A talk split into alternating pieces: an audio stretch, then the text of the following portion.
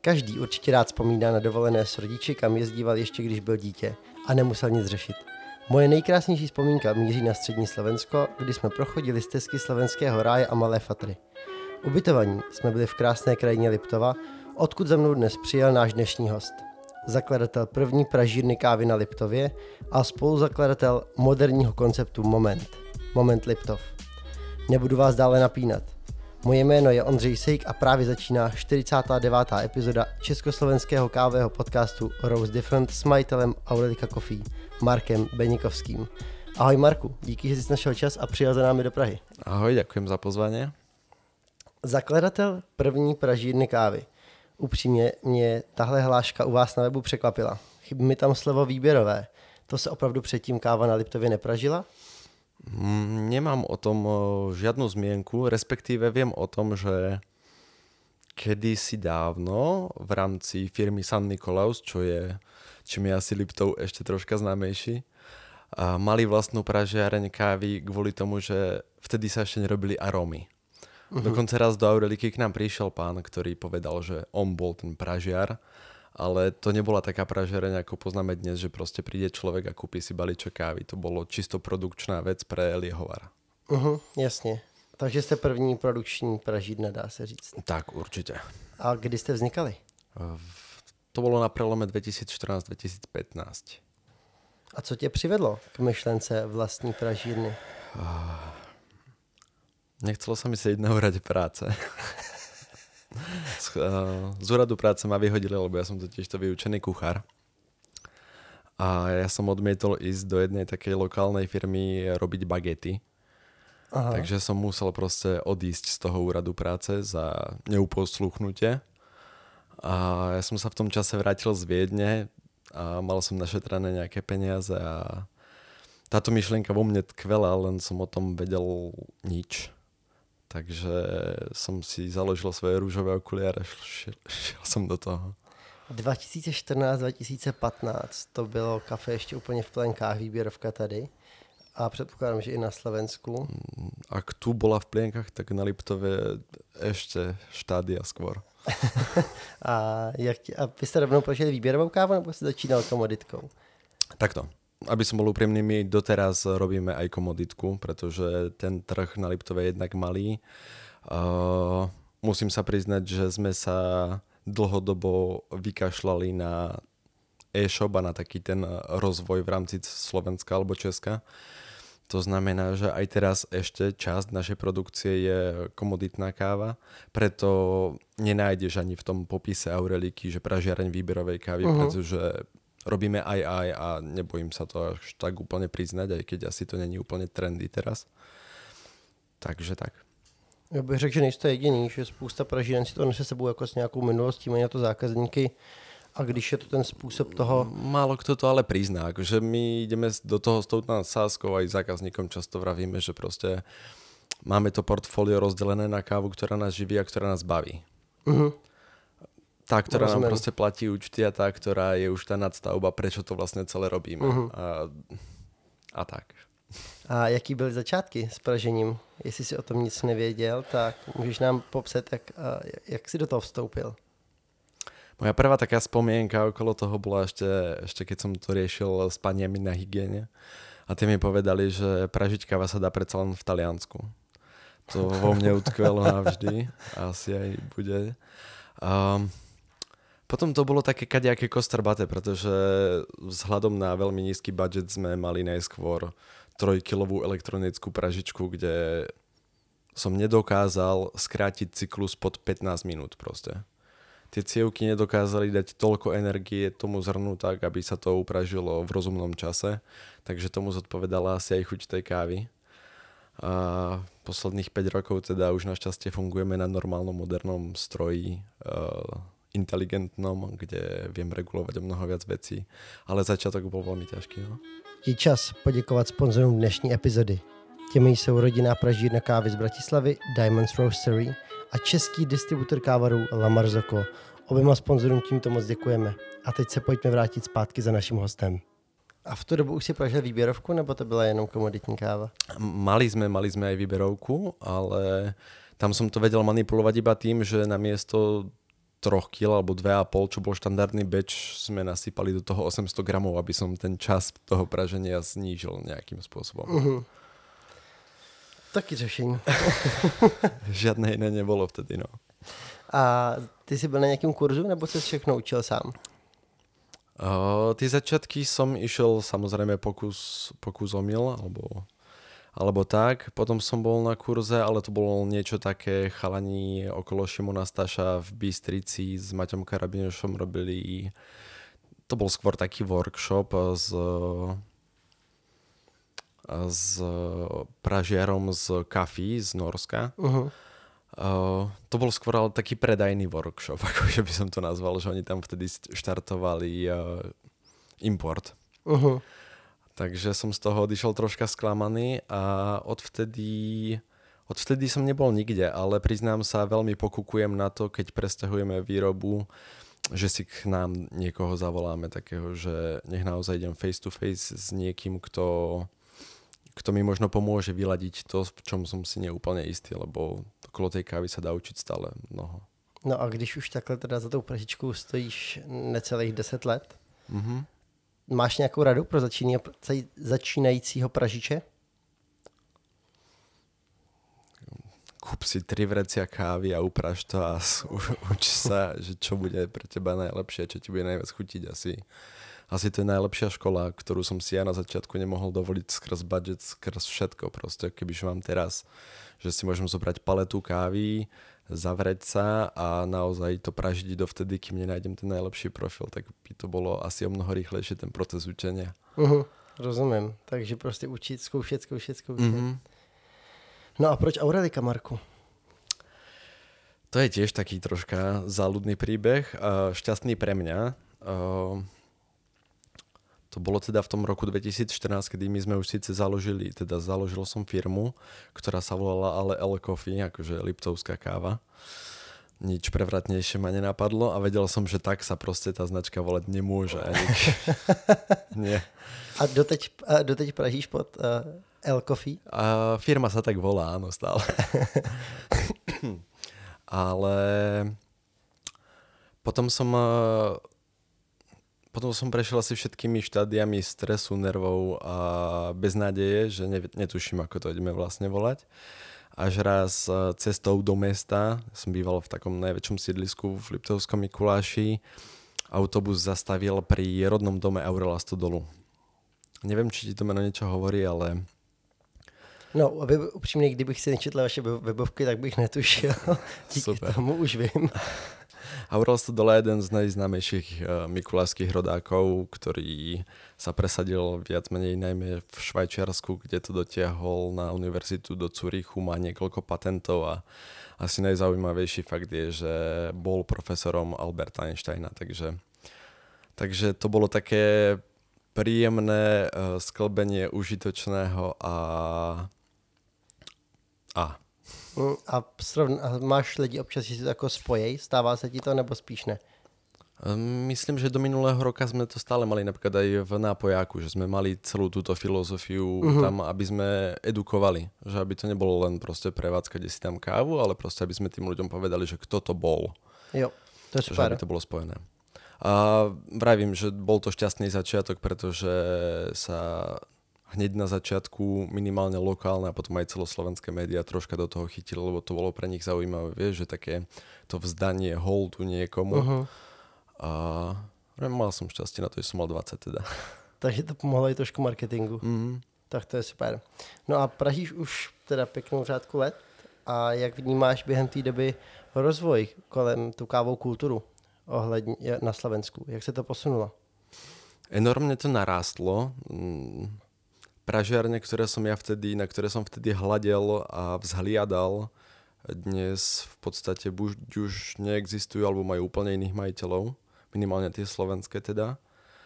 A rozvinulo sa ich mnoho ďalších a lepších a kvalitnejších a ja čakám, kedy, kedy to narazí na nejaký svoj strop, pretože ten trh s výberovou kávou, akokoľvek sa všetci snažíme, je stále relatívne malý. Uh-huh.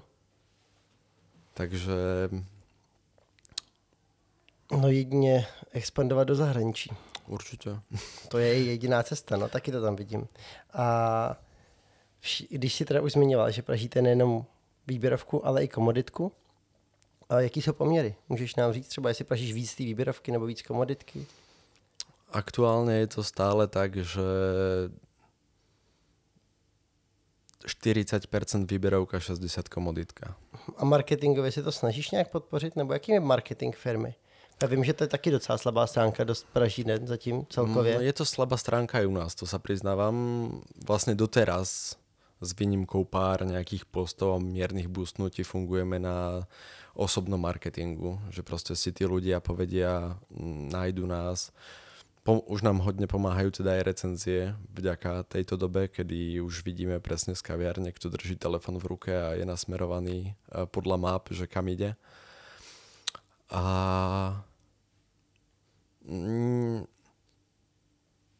nejak inak sme na tom marketingu v podstate nepracovali, čo si uvedomujem, že je chyba, ale učíme sa celý život v podstate aj e-shopu sme sa začali venovať až počas covidu, čo je šialene neskoro, takže No a zaměřujete se teda spíš na velkou obchod, nebo máte vlastně vlastní kavárny, tak, tak a spíš si myslíš, že ta cesta jde o, tvorbou jako růstu skrz vlastní kavárny?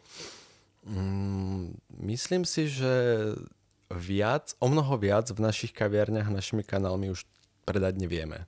To znamená, že prichádza pomaličký čas, kedy by sme mali začať pracovať na tom veľkom obchode troška viac. A, ale znova sa vrátim k tomu covidu. Som v kontakte s pár známymi a veľmi dobrými slovenskými pražiarmi. Kým oni mali eh, 90% predaja B2B, tak my sme mali 90% predaja konečnému zákazníkovi a to nás napríklad počas toho covidu zachránilo. Uh-huh. Že kým oni boli naozaj na hranici toho, že musíme prepúšťať alebo musíme to nejako eh, radikálne optimalizovať, tak my sme na tom boli našťastie stále relatívne fajn. Ale našťastie COVID už teda pominul a my by sme mali budovať aj tento, tento sektor. Uh-huh. Kolik vás je aktuálně na pražírně? Ja som sám? Všechno děláš sám? No, Bez pomoci? no. A kolik pražíte měsíčně? 600-700 kg. To už není zas tak málo. To se docela nadřeš teda.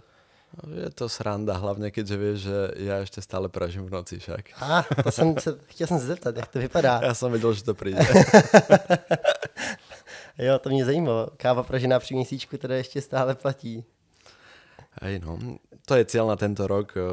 Mala by sa nám prerobiť teda pár desiatok metrov od Aureliky, eh, normálna regulárna pražiareň aj so školiacou nejakou miestnosťou alebo časťou a strašne k tomu vzhliadam, lebo naozaj je to dosť náročné, keď ostatní ľudia idú z práce, idú niekam si sadnúť a ty, ty ideš práve vtedy eh, si vykúriť svoju malú kutičku a začať pražiť.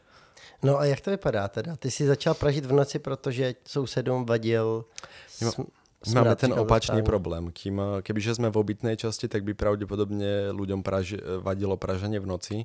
Naši susedia sú maserské salóny a nechtové štúdie a tak. To znamená, že im vadí to denné praženie. Takže pražím v noci. A máš, to jsem se chtěl zeptat, řešil jsi to nějak, jakoby třeba nějaký afterburner si zkoušel nebo něco takového? Jako nějaký uh, zpětný jako vznětovač, co by ty, co by ty splodiny spálil? Čo, zamýšľali sme sa nad tým tak 3 roky dozadu, kedy vznikla vla- vlastne myšlienka, že poďme to presťahovať niekde preč, ktorá sa evidentne dosť pomaly vyvíja. A zistili sme vlastne, že ono to stojí, dajme tomu 25 tisíc eur, čo akože teraz už by to možno bolo fajn, ale v tom čase to bolo strašne drahé. Ale kto chce rýpať, tak uh, no, rýpať bude totižto. A ten afterburner dokáže spáliť eh, 90% toho odoru alebo toho zápachu. Ak je niekto proste na to háklivý alebo citlivý, tak eh, sú to peniaze vyhodené do luftu a nepomôžeme si. Uh-huh, takže jste to jakoby řešili. A to máte tak rejpavý sousedy? A nebo... Um, možno nie až tak, ale ja som... Uh, sna- snažím sa im vychádzať eh, v ústrety v podstate a pre mňa bola ľahšia cesta urobiť ústupok z mojej strany a posunúť ten pražiací čas, aj keď uh, vravím, že už, už by to mohlo skončiť. Kolik nočních děláš týdnu? Aktuálne 2, 3, 4, ak, ak, ak podľa objednávok, samozrejme podľa stavov, skladov a tak, ja si to vždycky obídem, obídem si moment, obídem si teda v Aurelike je priamo pražeren, takže tam presne vidím, koľko, koľko kávy je skladom a na základe toho si to nejako rozplánujem. No, to není vůbec jednoduchý, si teda myslím. No, posuňme se dál. Já jsem si u vás na webu všiml taky projektu Coffee Card, mm-hmm. a, kde nabízíte věrnostní kartičku pro více do podniků. A, vaše dva podniky, tedy Aurelika Coffee a Moment Liptov, a kavárna v sousedním městě v Ružomberoku, Blaho mm-hmm. od Atky. Jak to funguje napříč podniky?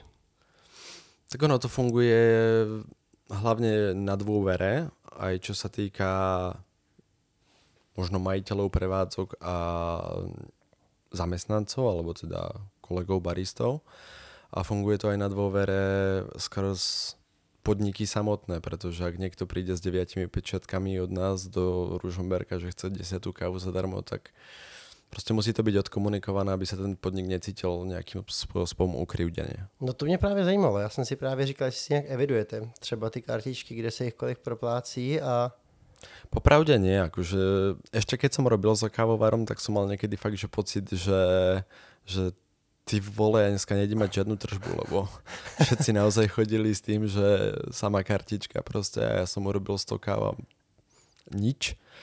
Ale potom znova to mm, znova sa to otočí, ale vôbec to nebolo také, že, že by niekto na niekoho doplácal. V podstate vieme, aká je nákladová cena tej jednej kávy. V podstate Jasne. sú to ceny kalkulované na, na nápoj na základe espressa, takže žiadne dirty chai latte a podobné uh-huh. sa do toho úplne že nepočítajú. A je to dôvere, ako vždy. No a jaký je tvůj pohled na věrnostní kartičky?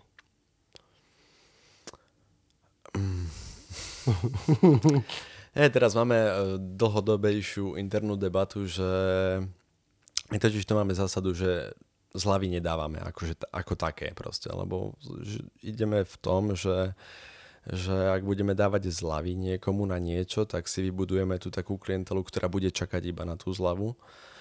A ale táto kartička je taká, že slúži ako marketingový materiál. Ten človek to má stále niekde u seba v peňaženke, vyťahne to aj v DMK, hoci kde inde. A, a hlavne tým ľuďom mám pocit, že to robí radosť proste niekedy, že á, mám proste tú desiatú kávu. A ešte hlavne my medzi Momentom a Aurelikou hráme piškvorky na tých kartičkách. Každý máme svoju pečiatku. Uh-huh. A tých ľudí to strašne baví, že ste na rade, páči sa, vieš. Že oni normálne niekedy točia prevádzky len aby nám dali šancu zahrať ten ťah.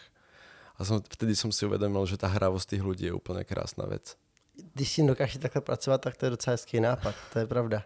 No, mě to totiž zajímalo spíš z důvodu, že mi přijde, že to jako ze zkušenosti to málo kdy používali ty opravdu stálí zákazníci, že většinou to využívají ty zákazníci, co chodí na tým méně pravidelný bázi a ten opravdu jako zákazník ty by chtěl případně jako odměnit za to, že ten, on je ten z kterého ten podnik žije, mm-hmm. tak ty to nikdy moc nezbírali.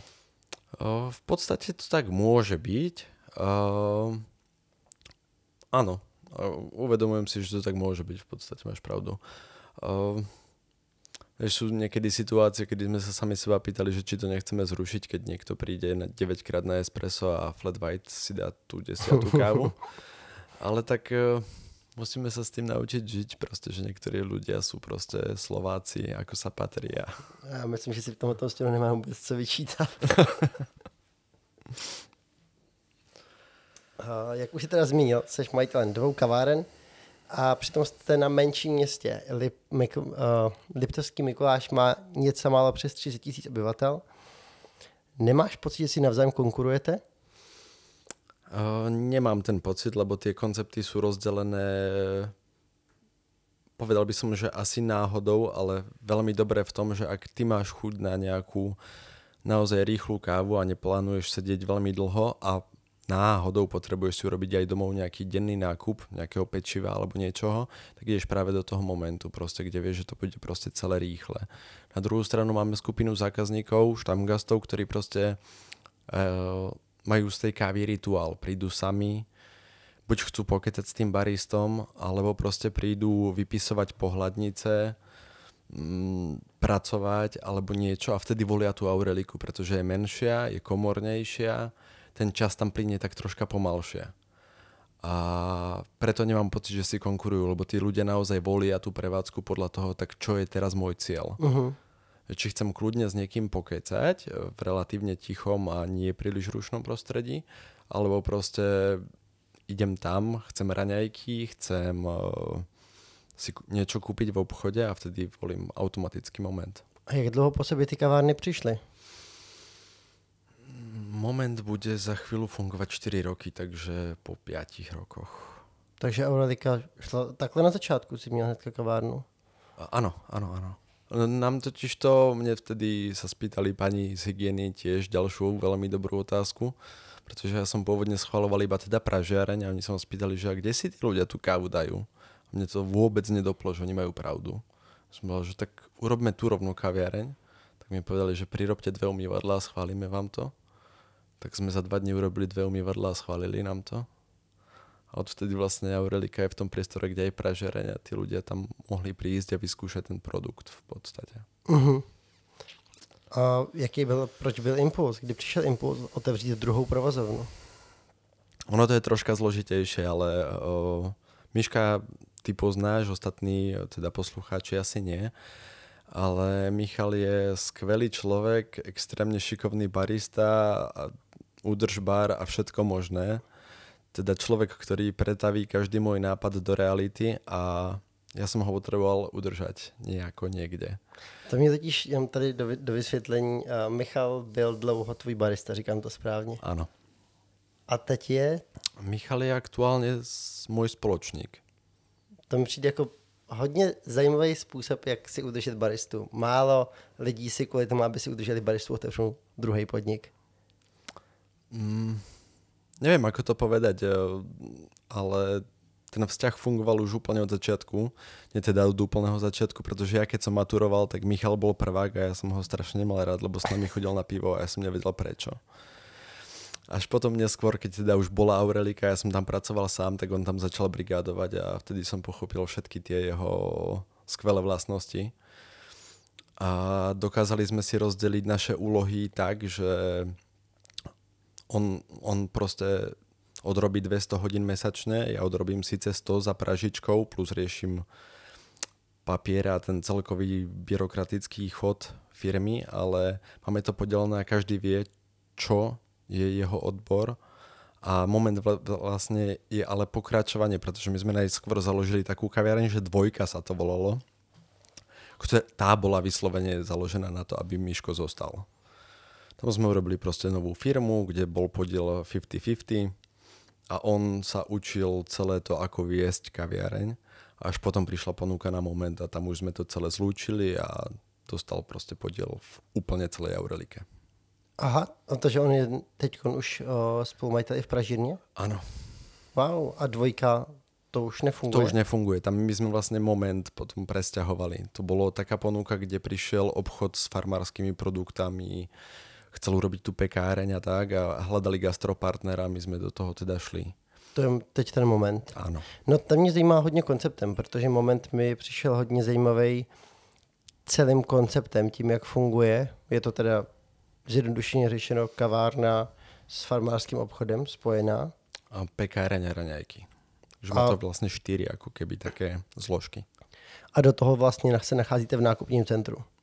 V takom troška chátrajúcom, ale áno. No celkově, jenom vlastně samotný koncept kavárny a s výběrovou kávou v nákupním centru už je taková, takový risk sám o sobě mi přijde. Lidi tam na to nejsou zvyklí a většinou hledají spíš nějaký hořký kafe. Mm, už aj, tak ako sme sa bavili, stále pražíme aj komoditnú kávu a v tomto ma inšpiroval, priznám sa na začiatku, neviem, či poznáš Tal Miner v Trnave. Uh-huh, znám. Ktorý v tom čase mal na jednom linčeku Illy a na druhom linčeku Green Plantation, čo bola v tom, v, v tom čase skvelá slovenská pražiareň teda. A toto ma inšpirovalo k tomu, že naozaj dajme tým ľuďom proste vybrať. Že nech sa rozhodnú, čo chcú, samozrejme čiastočne ich edukovať a zvyšovať e, to povedomie, zvyšovať si aj um, počet ľudí, ktorí, e, ktorí začínajú mať výberovku Ale nepoďme ich nútiť a nebuďme takí tí... Nemám rád ten výraz, ale predsa ho použijem. Takí tí kavoví fašisti, proste, že len táto cesta je správna. Nikdy som to nemal rád, nikdy sme to neaplikovali a asi to nebudeme. S výnimkou teda zalievanej kávy, ktorú nerobíme. Tam, tam máme red flag úplne všetci. Takže turka neuděláš, ale jinak tam komoditku teda nějakým způsobem máte. Jo. A jde víc komoditka, anebo, anebo výběr? Ten pomer, tak ako som ti povedal, je stále, stále rovnaký. Že máme už našťastie veľmi veľa štamgastov, ktorí proste prídu na filter, prídu na espresso, z výberovky, ale aj tým, že je to, ako si povedal, umiestnené v nákupnom centre, tak ide dosť proste aj tej klasickej kávy. No a zeptám se, daří se vám edukovat ty zákazníky? Jakože ti přejde zákazník, co ti rok chodí na komoditní kávu, tak ti postupně se ti povede jakoby uh, překonvertovat na výběrovku? Ja si myslím, že darí, lebo keď, eh, keď sa nad tým zamýšľam, tak z tých prvých štamgastov, na, takto, na edukáciu je o mnoho lepšia Aurelika. Uh-huh, Skrz ten jasne. priestor, to také A máš miernejšie. asi víc času, predpokladám. Máme tam viac času rozprávať sa s tým človekom, vysvetliť mu všetko. A dovolím si tvrdiť, že 90% zo štamgastov nie pod nátlakom, ale vyslovene tou takou edukačnou cestou z tej frázy, fú, asi máte pokazené mlieko, prešli na to, že ten ovocný flat white je fakt dobrý. Uh-huh. Takže, takže určite to trvá nejaký čas, uh, ale ide to. A další věc. Takže jestli to správně chápu, tak vy jste se teda přidali k tomu farmářskému obchodu, který už tam ten prostor měl. Nie, tam, tam bol priestor po bývalej banke. Uh-huh to nákupné centrum doteraz všetci ľudia z Liptova poznajú Dom duchov. A my keď sme tam šli, tak sme si s Myškom dali taký klasický kliše, vyšší zámer, že uh, zničiť toto meno tomu nákupnému centru. A ja dúfam, že sa nám to čiastočne podarilo aj skrz ten obchod, lebo tá fluktuácia ľudí sa tam radikálne zvýšila. Nás odhovárali všetci, že tam není čo robiť, není tam po čo chodiť, je tam zlá nálada, atmosféra, prostredie a všetko, ale tak kto rád chodí do banky pre Boha? Uh-huh. Takže tým, že tam uvidíš usmiatého myška za kávovarom, veľmi rovnako ladené predávačky v obchode a pekárov, že tam prídeš a zrazu máš nejaký tak lepší deň a ľudia si vybudovali super asociáciu, že ten denný nutný nákup, ktorý máš každodenný v podstate, tak môžeš naozaj zlúčiť s tou kávou. Že tam proste prídeš a vidíš ľudí so šálkou v ruke nakupovať a je to úplne super. Alebo naopak urobia si nákup a ešte si povedia, že OK, som to absolvoval, tak za odmenu si dám kávu. No a takže vy ste prišli s tým nápadem, anebo ostavili oni vás? Nie, nie, oni nás. Oni hľadali gastropartnera, lebo nikdy v tom segmente neboli a proste nejako sa o nás dozvedeli alebo nás poznali podľa toho, ako sme pracovali a bol to hob alebo trop, v podstate my sme tých ľudí vôbec nepoznali. Mně se vlastně to sdílení toho prostoru hrozně líbí, protože si myslím, že ty podniky navzájem můžou pomoct, ale jak jste to řešili v rámci nájmu? Máte to nějak, nebo celkově asi vy nějak sdílíte Každý máte svoji tržbu nebo ji sdílíte dohromady? Eh, máme každý svoju tržbu, to bola jedna z mojich podmienok na začiatku, že urobia sa dve SROčky a bude to fungovať čisto na symbióze. Sice, že koncept sa bude volať Moment, ale doteraz v podstate väčšina ľudí podľa mňa nevie, že takto fungujeme. A to je ale super, pretože to asi vyšlo. Jasne. A nájem teda platíte půl na půl? Uh, je to vyrátané podľa metrov štvorcových. Úplne okay. si vieme pekne vypočítať, že celý priestor má, ja neviem, 320 uh-huh. Mhm. metrov, vy používate toľko mi toľko a... Super, tak je jako skvělý, že to takhle, že to takhle dokázali nastavit. A když se vrátíme k podnikání ve dvou, ty jsi teda podnikal sám, teď mm-hmm. teda podnikáš ve dvou. Mm-hmm. Když by si porovnal výhody a nevýhody obou těch variant, kde ty vidíš pro a proti? Určite je to človeka k človeku, ale musím povedať, že mám to šťastie na myška, takže ja veľa nevýhodne vidím. Uh-huh, tak tím líp. A výhody teda, kdyby si řekl ty hlavní?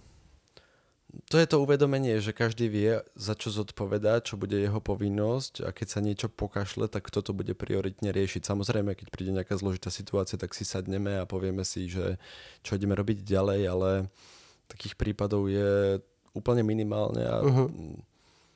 Proste viem, že keď potrebujem urobiť nejakú zložitejšiu vec s pražičkou a viem, že mám obidve ruky ľavé proste, tak príde Miško a on to spraví. Takisto, keď eh, on potrebuje vyriešiť niečo na nejakom úrade, tak vie, že proste to urobím ja. Uh-huh. A je super pocit ísť spať s tým, že vieš, máš 99% krízových situácií vyriešených a rozdelených. Takže ja by som sa k tomu, že robím úplne všetko ja, nevrátil asi. Ale vravím, je to o tom, že s kým podnikáš. Jo, jo, určitě. Je, tak můžu, myslím, že spousta lidí můžeme závidět, že máš dobrýho obchodního partnera, to je důležitý. A když se teda vrátím ještě k, tomu, k vašim novým kavárnám, jak velkou část zákazníků vám tvoří turisti? Toto, toto si ne, netrúfam, netrúfam povedať, ako moc veľká časť to bude. Každopádne ekonomika pozná taký pojem, že Peretovo pravidlo. Uh-huh. A to hovorí o tom, že 20% zákazníkov tvorí 80% tržieb. A ono to platí vo veľa ďalších segmentoch, ale tak nejako to môže byť, že tí turisti sú v podstate pre nás taká tá smotana na vrchu, uh-huh. ale my musíme pracovať celoročne na to, aby sme dokázali uspokojiť domáceho klienta, ktorý sa bude vracať. To tvorí gro nášho celoročného biznisu samozrejme a potom príde pár mesiacov, kedy prídu aj ľudia navyše a ak sú spokojní oni, tak vieme, že, že to bude asi celkom fajn, že veľmi často počúvame ľudí, že fú, sme nečakali, že na Liptove nájdeme niečo podobné uh-huh. že sú z väčších miest, kde je to úplne štandard. Teraz sedíme v Prahe, kde na každom rohu niečo podobné je. Ale na Liptove proste ten človek ide naozaj aj na chatu s vlastnou úplne výbavou od mlinčeka cez zrná, nádobky a, a niekedy naozaj prídu ľudia, že fú, odlahlo mi a nakúpi si tam celý setup, lebo všetko zabudol na tú dovolenku. Tak to je ideální zákazník. Jasné, ale je super vidieť tie prekvapené výrazy. A spomínal si Mikuláš má 30 tisíc ľudí, takže je to dosť prekvapivé pro ľudí. Určitě, určitě. No a zeptám se, ještě hlavní sezóna je teda zima nebo léto? Určitě leto. A zima pro vás není zajímavá? Zima je, zima je určite, Liptov v zime je veľmi zaujímavý. Historické centrum mesta nie je v zime zaujímavé. Rozumím. Uh, väčšina tých ľudí, ktorí prídu lyžovať, tak majú takú starostlivosť práve v lyžiarských strediskách, že oni nemusia do toho mesta takmer vôbec ísť. A deje sa to naozaj iba minimálne a to musí buď byť hore výchrica, alebo sa musí diať niečo veľmi neočakávané, aby proste zišli dole. Ak zidú dole, tak skončia niekde v nákupáku inom teda, alebo idú do akvaparku priamo sa okúpať po lyžovačke. Uh-huh. Takže tú zimnú sezónu my moc necítime. Práve že to leto, ak idú sa proste len prejsť a idú na takú tú pešiu túru, tak vtedy sa vrátia z túry, ešte je pekne teplo, zídu dole do mesta na nejaký drink, kávu. Super. No a vaším dalším projektem, o kterém jsem mi mluvil, nebo tak si mi ho naznačil, je vlastní pekárna, lomeno cukrárna. Povíš mi o tom trošku víc? Už ti môžem povedať, pretože 20. decembra nám hygiena dala schválené teda stanovisko, že už môžeme piecť. Takže ideme krôčik po krôčiku a už máme vlastné koláče v obidvoch prevádzkach teda. A to teda ale není ta pekárna, co je součástí momentu. Nie. Nie, nie, nie. Tá sa venuje, tá sa venuje skôr chlebu, uh, stekám, fokáčam a takémuto pečivu. Toto je cukráreň, ktorá, alebo cukrárenská výroba, ktorá bude robiť koláče pre kaviarenský segment v podstate. Mm-hmm. Hlavne samozrejme pre nás, ale ak sa ozve niekto iný, tak... Jasně, jste otevření i velkou obchodu. Určitě. Stejně jako ta pražírna. tak doufám, že to bude rychlejší. no a v momentě teda... Ale ta pekárna v momentě patří pod vás? Nie, nie, nie. To patrí ku obchodu. Aha, ale tak my sme vlastne len tá gastročasť technická. Ale Prosím? na pultu sa prodávajú i jejich věci. Áno. A snídanie taky sú i jejich. To doteraz asi, teda takto, toto je taká výnimka, ktorá sám som divák, ako funguje, ale funguje. My sme v podstate len predajcovia raňajok. My vieme navrhnúť, čo by sme chceli na raňajky, ale celé to spracováva a vyrába druhá firma. Já se to teda snažím rozklíčovat. člověk teda platí, jakoby ty ty raněky, ty snídaně prodáváš, My ich zinkasujeme a za celý mesiac nám potom príde nejaká vyučtovacia faktúra, koľko raňajok sa predalo a jo, takže ty za ty raněky a za, za ty snídaně už od... Mě vždycky ta slovenština je taková nakažlivá. A, takže ty potom za, za, za ty snídaně vlastně jakoby si to vyfakturuješ, přefakturuješ si část a máš toho jakoby Tak, tak, část tak, tak. zůstane. Mhm. To je dost zajímavý koncept, jak to může fungovat. Mm, vravím, že je to asi nejaká výnimka potvrdzujúca pravidlo, lebo nepoznám veľa prípadov, kde dvaja technicky neznámi ľudia, alebo traja v našom prípade, si takto sadnú a dokážu spolu vlastne už štvrtý rok fungovať bez, teraz si poklopem poverčivo, bez konfliktu v podstate. To je super. To vypadá, že máš docela zatím štěstí na lidi kolem sebe. Mm, to je moja najväčšia devíza v živote. A když se teda vrátíme, jsme odbočili. A vlastní pekárna na cukrárna. Kdo přišel s tou myšlenkou? Uh, ono to je no, znova. Je to nová firma, ktorú sme otvorili my s našim bývalým kolegom a ešte s jednou uh, dievčinou, ktorá teda pečie. A prišlo to nejako tak logicky, keď sme zistili, že koľko koláčov denne dokážeme predať a To je Že to chceme Bakery? Nie, nie, nie. Volá sa to, že baví ju, lebo stále sme dookola vravili, že tú babu to proste baví. A skončilo to, že baví ju. Uh-huh. A to proste šikovná slečna, ktorá už piekla aj predtým doma, tak ako nespočet ďalších ľudí, ktorí to robia na čierno a nevyhovovali tento, tento štýl podnikania. A tým, že ja som vyučený kuchár, tak, tak mám e, takéto privilegium, že môžem garantovať takéto prevádzky a nejako sme sa dali dokopy a sadlo to. No. A je to provozovna taky otevřená, nebo je to jenom čistě výroba? Je to čisto výroba. Toto je čisto výroba, kde odkiaľ si my už distribujeme do prevádzok koláče. A to je teda ale třetí provoz, který jakoby máte, máš, Áno, dá že máš áno. pod sebou. Áno. A v podstate, keď sa presťahuje pražiareň, tak to bude štvrtá. Lebo to bude zase niekde inde. To už je taky docela dost teda míst, o který se člověk musí starat, to taky nebude nic jednoduchýho. Nie je to jednoduché, ale naučil som sa už neprežívať tú zodpovednosť až tak, takže už spávam kľudne. No a uh, vy se teda budete zaměřovat primárně pouze na sladké? Uh, Táto, peka, táto cukráreň, áno. Ja, ja si viem živo predstaviť, uh, keby mi niekto povie, že táto, tuto ja mám babičku, ktorá strašne robí rada ťahané Mhm. štrúdle, tak to pridáme k tomu sortimentu, že nech príde 2-3 krát do týždňa niečo vykúzliť. Ja mám strašne rád tie renomované uh, historické recepty, ktoré sú obohatené o niečo súčasné, ale stále je to proste, že tá ručná klasická výroba, ktorá, ktorá proste chutí dobre.